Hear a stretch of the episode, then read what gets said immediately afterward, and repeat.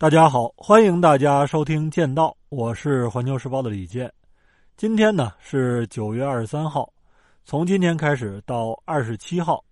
乌克兰的卢甘斯克、顿涅茨克、扎波罗热和赫尔松这四个地方要举行入俄公投。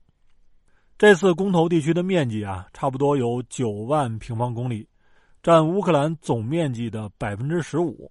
大小呢相当于葡萄牙或者约旦。这件事儿引发了巨大的国际震动，最重要的原因是九月二十一号，俄总统普京发表视频讲话，说俄方支持四地公投，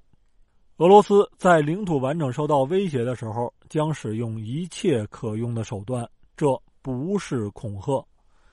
这个话呢，已经说的是很明确了，就是当四地公投加入俄罗斯之后，他们就是俄领土。谁威胁他们，就会面临俄方可能会使出的一切手段。至于这种手段是什么，俄联邦安全会议副主席梅德韦杰夫说了，说是战略核武器和新型武器。这是俄乌冲突爆发以来俄方发出的最严厉、最明确的核警告。与此同时，普京宣布在国内进行部分动员，征召三十万预备役人员。英国媒体说，这是二战以后俄国首次进行这样的动员。大家会不会觉得这个事儿它有一点反常？如果您有这种感觉的话，恭喜您的政治敏感性已经在长期收听《剑道》的过程中上道了。为什么说反常呢？从目前的战场形势来看，乌军处于攻势，而俄军处于守势。公投的这四个地方啊。俄军并没有完全占领，有的地方控制区大一点有的小一点在这种情况之下，搞入俄公投反而会刺激乌克兰和西方在军事、政治和经济层面对俄罗斯施加更大的压力。那么，普京既然做出了这种战略决断，一定是有深层次的原因，而俄乌冲突由此进入新的阶段。也势必会影响各方排兵布阵，继而深刻影响这场冲突的走向。按理说呀，咱们应该先把这个大事件的内容说清楚，然后再分析解读。今天呢，咱们就单刀直入，直接给大家深入的来分析一下战局和政局。在二十一号，普京发布视频讲话之后，俄罗斯的国防部长绍伊古也发布了视频。但是外界关注的往往都是他如何解释普京的命令，比如说动员的范围、动员对象和人数等等。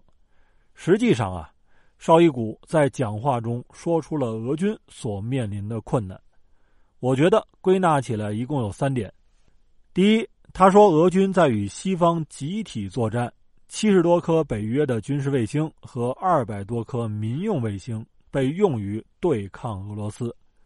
基辅呢，还有一个一百五十名西方专家组成的军事指挥部，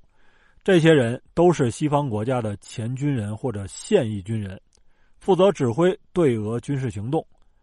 大家想一下，这意味着什么？意味着虽然西方国家没有向乌克兰提供这种尖端的进攻型武器和战略武器，但是提供了非常强大的情报支持。这对于俄军来说是最头疼的，在俄乌进行激烈军事冲突的情况下，乌军对于俄军的动向十分的清楚，而俄军却经常搞不清乌军准备打什么地方，这就是情报被动带来的战略被动，这也是乌军展开大反攻，并且成效明显的重要原因。第二，绍伊古说。局部动员人员的首要任务是控制一千公里的接触线和已经解放的领土。他还透露说，俄军迄今在乌克兰损失了五千九百三十七人。目前，俄军在乌克兰大约保持着二十万兵力，这远远低于乌克兰军队的数量。所以啊，俄军近来陷入了被动。这就说明俄军在冲突地区处于人员短缺的状态。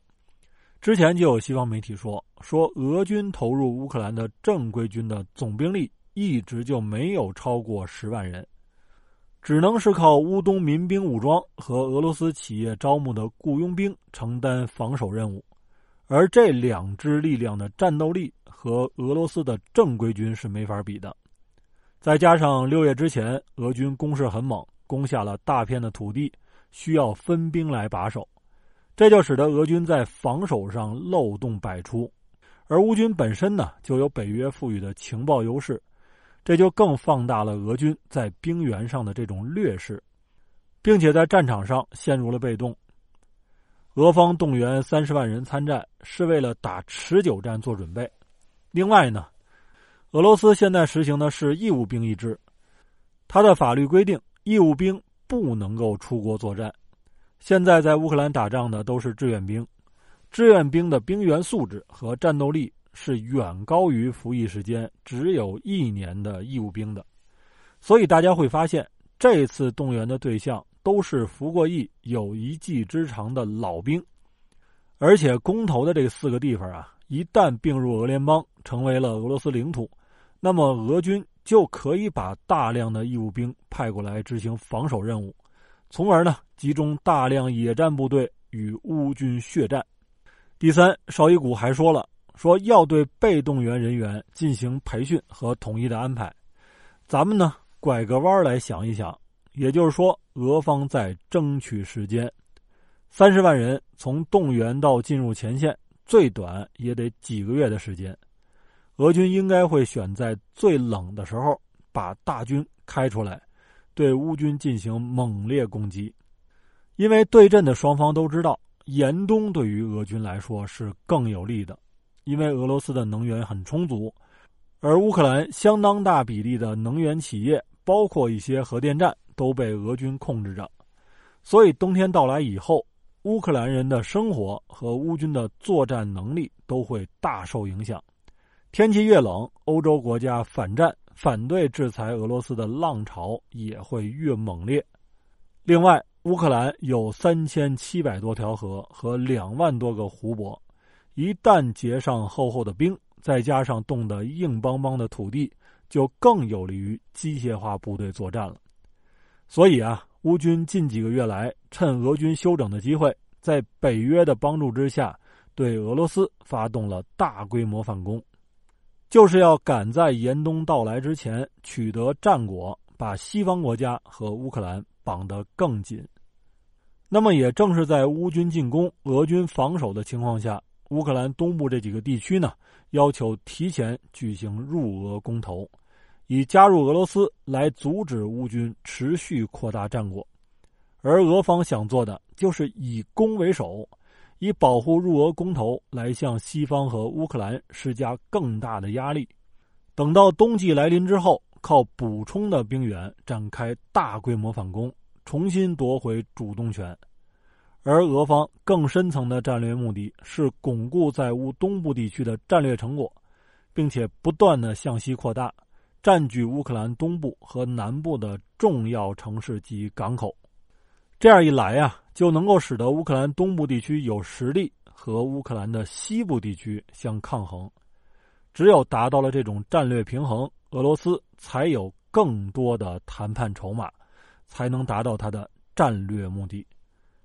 好，今天的分享就到这里。欢迎订阅剑道，让认知更深一点。